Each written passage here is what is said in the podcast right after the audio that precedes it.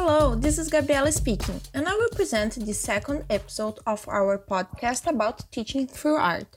You may remember that in the previous episode, Fernanda introduced the advantages of using arts in the school environment, and some questions about the reason why it is interesting. Today, I would like to go over those questions again, so we can discuss them deeper. How important is it to use arts in the classroom? Why should we?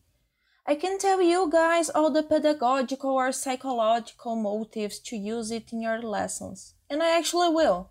However, I want to start talking about feelings. There is no cognition without emotion.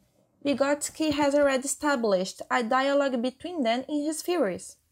And according to Giovanna Reis Mesquita's paper from the Universidade Federal da Bahia, the intellectual feelings like interest, curiosity, and engagement are a result of the way thinking conducts emotions, so they are a fundamental aspect to be developed.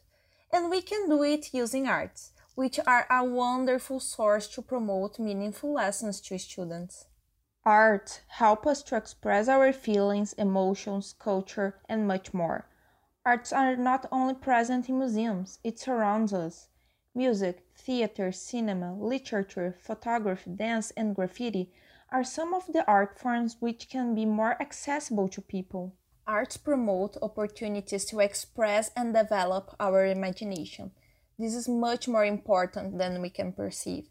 We need to build up critical thinking and creative skills, taking in consideration our role as teachers. We need to prepare learners for future careers that we still cannot visualize. I've watched the TED Talk, Do Schools Kill Creativity?, available online, in which Ken Robson talks about this.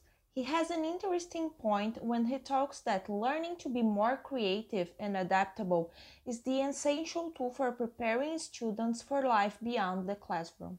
We, as language teachers, should be aware that our role is not only to teach grammar and vocabulary. We should teach these and other linguistic features through something else, something bigger, promoting meaningful classes which students can learn more about themselves and the world using the target language. And I believe that art is an excellent way to achieve it. The University of Florida website has an article about teaching and arts that encourages students to use their imagination because it can help them actively engage with new concepts and discover connections between ideas, as well as provide advantages for their social and emotional well-being. But if you're not convinced, I can tell you more practical advantages about using arts in your lessons.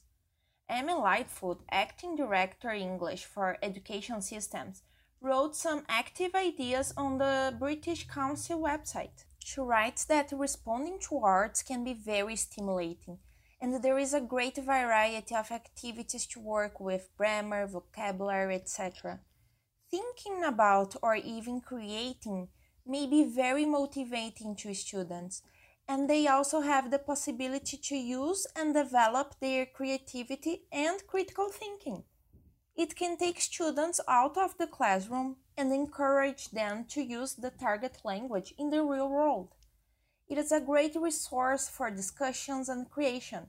It provides moments to practice a variety of language, improving their communicative skills. I know that my explanations might be a little theoretical or abstract, but this is not a problem.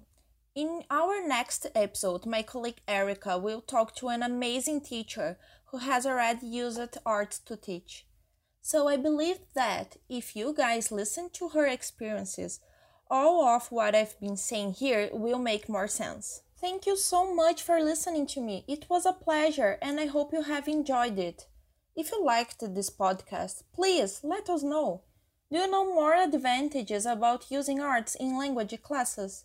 Tell us in the comment below. This podcast was produced by Andrieli Girelli, Erica Ribas, Fernanda Gouveia, and Gabriela Coraza.